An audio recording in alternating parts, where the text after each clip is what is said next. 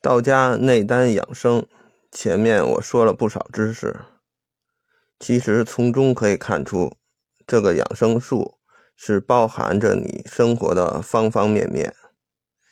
其实从根本上讲，主要有一个基本的原则，就是做什么都不要伤害自己，也就是说，避免生活中各方面的伤害。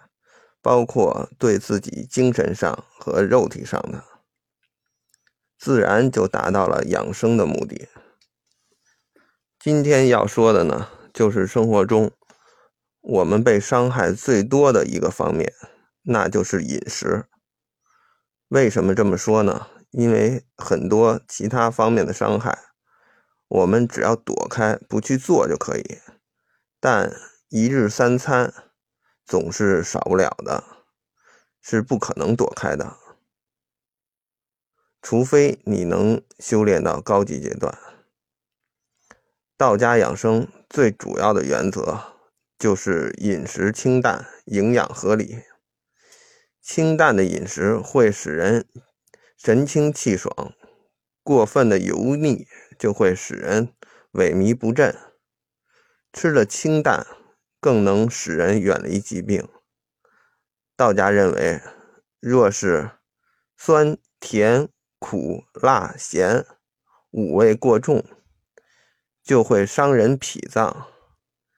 例如，太酸会伤脾，太甜会伤肾，太咸会伤心等，特别不利于养生。这里的饮食清淡。也不是让大家一上来全部搞素食，因为一开始修炼，高级能量并没有进入你的身体，你体内的能量还就是积累的不够，我们的身体还需要大量的低级能量，而这些低级的能量基本都是从饮食里摄入的，特别是年轻人。和从事重体力劳作的人士，荤素的合理搭配更是必须的，这点特别要记住。因为现在上也流行一股素食的风潮，还还培养出大量网素食网红，在网上进行素食的各种宣传。无论是因为宗教的原因，还是环保的原因。强力给大家进行宣传，让大家只吃素。其实这种养生的方法对普通人非常不利，除非有些人从出生他就吃素，肠胃里并没有消化肉类的霉菌，其他人我都不推荐这种直接就开始吃。就是纯吃素的生活方式，因为原因，因为刚才我说了，就是需要肉食给你提供低级能量。另外一条就是不能过饥，也不能过饱。过饱我们一般都知道危害，修炼的人还要加一条。会降低修炼速度。一般来讲，就是如果吃撑了一次，可能基本上三五天的修炼就白费了。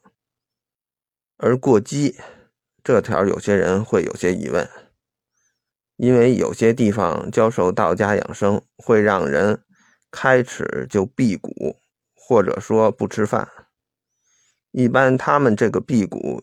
其实跟道家的辟谷并不一样，道家的辟谷是让人不吃五谷，因为五谷会在肠道里产生渣子和浊气，很不利于修炼。但道家的辟谷是要吃一些杂粮和药物的，所以基本的营养还是能够保证的，而且。还关键还是要服气，而普通人根本，呃，不会服气，那何谈辟谷呢？这个福气实际上就是吸收高级能量，所以对身体，呃，对身体就是就是道家的辟谷，对身体并没有什么伤害，反而对修炼有很好的作用。而一般地方搞的，对普通普通人练的辟谷，实际是对身体伤害很大，而且有的伤害是不可逆的。你找一般的医生可能都治不了，只能去找道医来治。所以，对于辟谷这块儿，呃，一般人就不要轻易尝试了。实际上，你高级能量没积累到一定程度，根本没必要去搞什么辟谷，太早了。大部分人实际根本用不到这个概念，也就是说，一辈子，即使你进行道家养生一辈子，可能你都接触不到这个概念。如果你想清除肠道里的渣子和浊气，其实多吃点清水煮卷心菜也有类似的效果。下一条。就是要戒掉抽烟、喝酒这些陋习。抽烟影响呼吸，而内丹养生最主要就是要靠呼吸吐纳。戒掉这这个，大家一般没有什么异议。但喝酒，因为我们国家有酒文化，嗯，特别有人会说，诗仙李白。不就是斗酒能诗百篇吗？我们为什么要戒呢？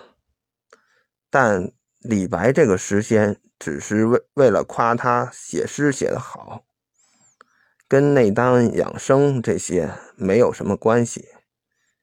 其实像他这种生活条件很好的，从小就学了很多道术，却只活到了六十一岁，我估计。跟过度喝酒肯定是有关系的。最后就是对道家修炼比较好的蔬菜，嗯，有个说法叫道家四秘，它们分别是萝卜、白菜、豆腐、生姜。萝卜有通气的作用，而大白菜，特别是卷心的白菜。其气有向内收敛的趋势，同时还有刮肠子的作用。要想不死，肠中无渣，这是道家修行的一个俗语。现在大多数人肠中有很多乌渣，而白菜可刮肠，萝卜可通气，常吃萝卜白菜。便可以清肠通浊气。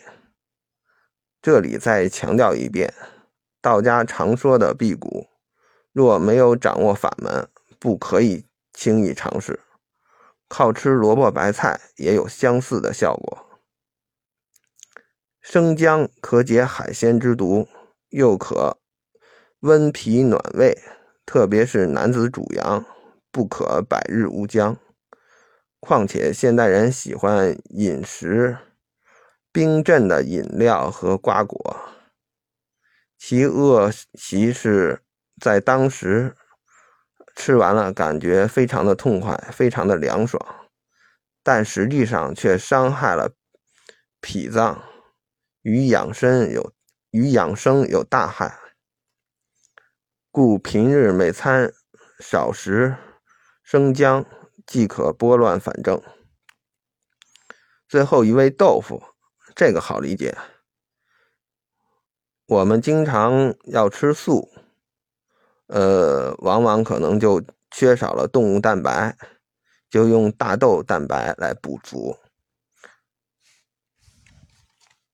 还有一些就是道家比较特殊的忌讳，比如五荤。